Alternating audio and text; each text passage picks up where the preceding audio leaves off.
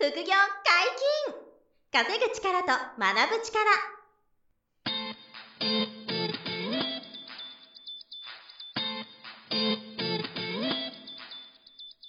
この番組は稼げるようになりたいを叶える副業アカデミーの提供でお送りいたします。副業アカデミーはあなたが副業で稼げる状態になることにコミットしたスクール。初級コースから上級コースまでさまざまなジャンルの副業ノウハウを学んでいただけます詳しくは副業アカデミーで検索くださいこんにちは、小林正弘です。山本博史です。よろしくお願いします。はい、よろしくお願いします。本日二人でお届けしますが、何の話でしょうか？はい、あの、ポッドキャストを、はいこのポッドキャスト、あの、稼ぐ力、学ぶ力を、初回から全て拝聴してますっていう方がはい、メッセージくださって、はいはいはいはい。最終的には、副業アカデミーの受講生にもなってくださったんで、すごく、あの、感謝してる方なんですけど、はい。まあ、その方は何を質問してきたかっていうと、はいえー初回から全て拝聴してますと、うん。ポッドキャストでいつも一緒にお話しされている山本さんとはどのようなご関係なのでしょうか？初回からお二人でお話しされてますが、特に山本さんの紹介がなく、はいとても気になってます。はい。出会ったきっかけ、ポッドキャストをやる経緯など、今後の配信でご紹介いただきたいなるほど。と、メッセージもらって、はいはいはい。で、まあ、これちょっとこれから、まあ、うん。山本さんとのことを簡単にお話をしたいなと思うんですけど、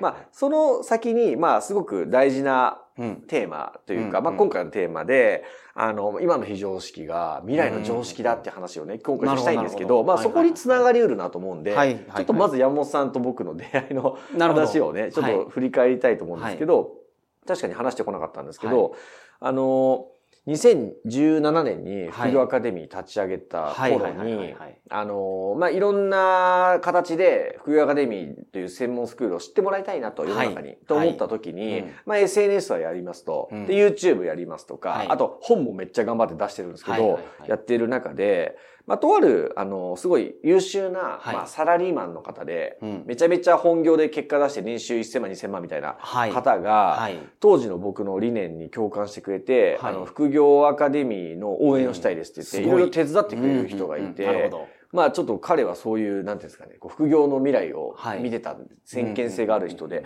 で、手伝ってくれるようになって、で、はい頭いい人なんで、うんなんか、あの、次の一手で、副はい業アカデミー広げるのにどうですかって話すときに、僕、うんあの、音声どうかなって。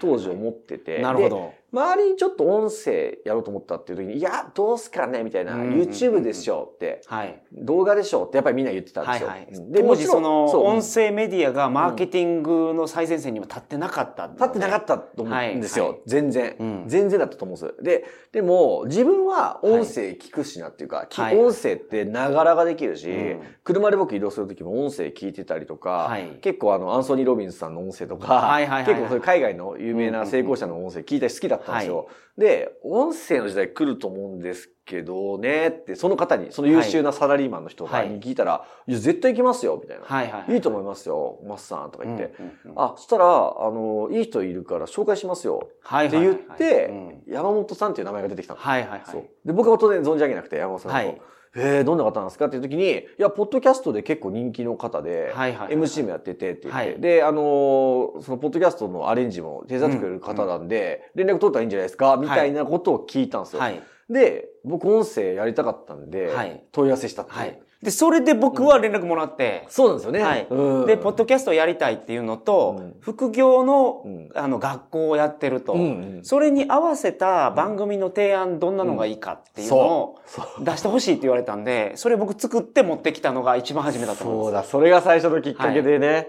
い、や、だから、あの、もうずいぶん前のことに感じますけど。はいはいはい。で、すごいこうね、な、あの、なんていうんですか、秀逸な提案って言いますか、内容もらって。ちょうど、あのーバッチリそのマッチすると、音声のやつっていうのと、副業のその、学校の紹介であったりとか。ただやっぱ一番初めに話したのは、うん。その無料のコンテンツであっても、うん。全然その情報を隠して話してると、うん。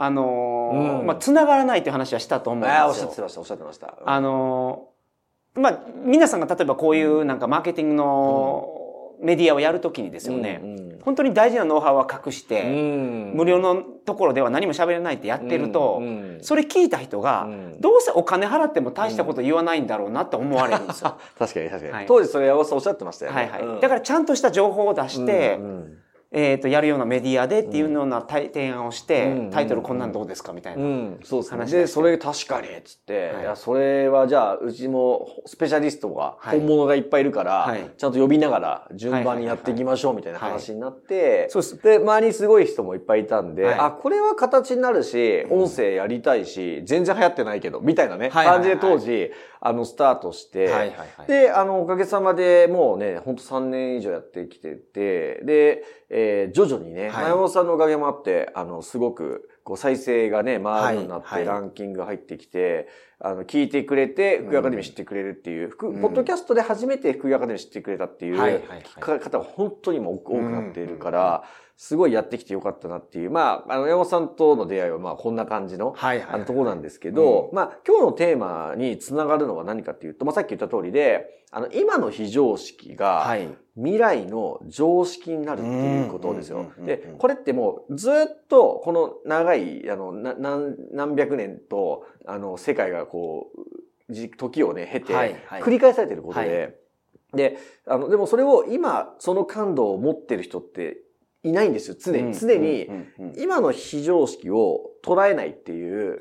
人々がやっぱり世の中多いんですよね。で、今のその音声の話も結構近いものがあって、はい今本当驚くほどにはい音声が流行ってると思うんですよ。はいポッドキャストとか本当に変わっったのが、うんあの、アップルが、うなんていうんですか、あの、イヤホンのワイヤレスのやつうんを、、AirPods とか。AirPods そうです。あれが流行ったじゃないですか。あれでみんなめちゃめちゃ聞くようになったんですよ、急に。そう、あの Bluetooth の AirPods が、はいねめちゃくちゃ流行って、そこからね、は音声聞く人が増えましたね。が増えた。だから、うんああいう外的要因で、急にその、ターニングポイントになったりするので。そうですよね。だから本当今、あの、Amazon Music でもね、ポッドキャスト聞けたりとか、まあ、あの、うち、このチャンネルもね、は Amazon い Music でこう、きあの、上位表示ね、してくれてますけど、はいはいはいまあでもそうやってあの、当時の、あの、山本さんに連絡させてもらった頃って、まだ、まあある意味非常識だったと思うんですよね、音声が。そうですね。企業案件はほとんどなかった時代なかったですよね今はすごい増えてきましたけど。増えてきましたよね。はいうん。なんで今ちょっと常識になりつつあるし、はい多分これからさらに加速すると思うんですね、はい音声って。なので、それも一つそうだし、例えば、まあ、ベタなとこで言うと、スマホとかもそうだと思うんですよね。うんガラパゴス携帯の時代が、まあ、あって、はい i モードとかがあって。で、iPhone が出始めた時って、うん結構ディスられてたんですよね。はいはいはい。こんなパネル使わないでしょみたいな、うんポチポチボタンを押す感じが大事でしょとか。ありましたね。パカパカが大事でしょって言って、iPhone って最初ちょっとこう、受け入れられなかったのが、一気に時代が今では。変わってね、はいもうスマホじゃなきゃありえないわけで、うんうんっていうのもそうだし、例えば、あの、LINE とかもそうだと思うんですよね。昔はメールが主流、メールと電話が主流で、そうですえーね。なのが、まあ、LINE が入ってきたら、まあ、日本が特にだと思うんですけど、うん LINE が普及してるのは、日本国内で言えば、もう LINE がデフォルトじゃないですか。うん。で、ビジネス LINE もできちゃできちゃって、はい LINE ワークスっていうのもあって、はいはいはいはいなんでその LINE で連絡取るのが当たり前になっちゃって、まあうんメールでやり取りは、まあもちろんありますけど、うん LINE で仕事する人すら増えてきたみたいなはいはいはいはい。ことの変化もそうですし、うん。これも非常識が常識に変わったなって思うし、本当に最近思うのは、うん。そのマッチングアプリがうん。普通にその結婚の出会い、いや、これ本当にそれ僕、はい。山本さんに言ってなかったとたまたまかな。あの、はい。うちの社員とかはい。もそうですからね。はい。もう結婚した時の、どこで出会ったんですか？って言ったらマッチングアプリっていうのが、昔はなんか、あの、マッチングアプリ桜がいて、はい。あの、そう、偽物がいっぱいいるイメージだったんですよ、僕。姫事でうんなんか、そう、ね、こっ隠れた趣味、こっそりやってるマッチンやつのが、グサイトで出会うのはちょっと恥ずかしいみたいなのそが、ちょっとまあ昭和はね、僕らの 僕らの時。代はありましたよね。はいそれもう今普通です。そう。あの、もう今って、いや、僕なんか情弱だったんで、はい。その、え、桜とかがいて、騙されないのみたいな、そういう、本当にそういう情情弱だったんですけど、はいはいはいはい。今、うちのスタッフが、はい。あの、例えば、新しい恋人を探すときは、もう、はい。もう間違いなく恋愛マッチングサイトに登録してて、はい。で、今ってすごくて、やっぱり年収も公開し、はいはいはい。写真も基本的には出すし、うん。身分証明も出してると。うん。だから、確からしさがあるというか、はいはいはいで女性がいい男性探すときに、はいもう身元がちゃんと保証されている人を探せるらしい。んでよね。なんか年収証明出さないといけないところがあるとあ、そうです。えーじゃなければ信用されないっていうことで。はいはいはいでもそれでその偽物というか、うんあの、桜みたいなのがもうはいほとんど、その流な成り立たないようなはいはいはいマーケットになってて、うんそこで本当に出会ってんですよね。はいそこで付き合っちゃってるんで、うんみんな。で、本当にそれがもう結婚式のうん慣れ初めとかで言ってもおかしくない時代になってきましたよね。。そうそれが普通ですから、全然恥ずかしいことじゃないっていうね。はこれぞまさにその昔の非常識が今の常識になってるという。本当にです。だからその当時、このね、ま恋愛マッチングアプリを仕掛けた人たちは、今、はすすごく潤ってるわけじゃないですか。当時非常識だと思われたことに種をまいたから。これもそうだし、まあ、超ベタですけど、YouTube とか、うん Netflix だって。テレビでうん夜9時にドラマ見るみたいなのが、はいテレビの時代普通だったのが、うん今自分のタイミングで好きな、ねね動画、好きなインフルエンサーさんと YouTuber さんを見るとか、はいネットフリックスみたいな好きな映画を好きな時に見るみたいな。うん。ネットフリックスがオリジナル番組作っちゃうみたいな、はいはいこういう時代になってきていて、うん。でこれもね、非常識が常識になっちゃってるし、うん。でも明らかにその時その時で、あの、今の非常識を捉えてる人がいるんですよね。はい。で、その非常識をそう、種まいたり仕掛けてる人がいるから、うん。それが常識になっていくっていう、これが繰り返されていて、はい。で、その、ひえっと、常識になってから取り入れる人っていうのが当然大半なんですよね。だけど、その裏には、ちょっと一歩先に非常識を捉えたり仕掛けてる人とか用意してる人がいて、うん。で、この人たちが経済的にも財をななすし、うん地位や名誉を手にするケースが多かったり、はい。たくさんの人たちが集まってくるような人になったり、うん会社になったりするんですよ。はい。だから常にその今の非常識をうん否定しないことっていうか、はい。非常識だから否定したいじゃないですか。受け入れられないじゃないですか、普通。うんうんあそれを、あの、いや、でも非常識だけど、これ常識になり得るのかなっていうアンテナを持つ大切さですよね。うんこれが今日ちょっと皆さんにその感度を持っていただけるといいんじゃないかなと思っていて、なるほどまあ、副業も、そうですよ。小林さんの場合は副業ですね。あ、そう、僕の場合は副業なんですよ。副業は本当に非常識でしたから非ね。常識でしたから、もう、ここ数年で本当にもうガラガラ音か音を立てて崩れ落ちてもう変わりました変わってきてると思うんですよね政府ももう副業をしてるという。そうなんです、そうなんです。で、その政府が副業、兼業をやっていこうって言ってくれた時に、うん。ちょっと変わったと思ったんです。あ、非常識が常識になり始めたかもって当時思ってたりとか、あと2000万問題が2019年に話題になったじゃないですか。あの頃も、あ、やっと老後のお金がみんなショートすることが話題になり始めたなと思って。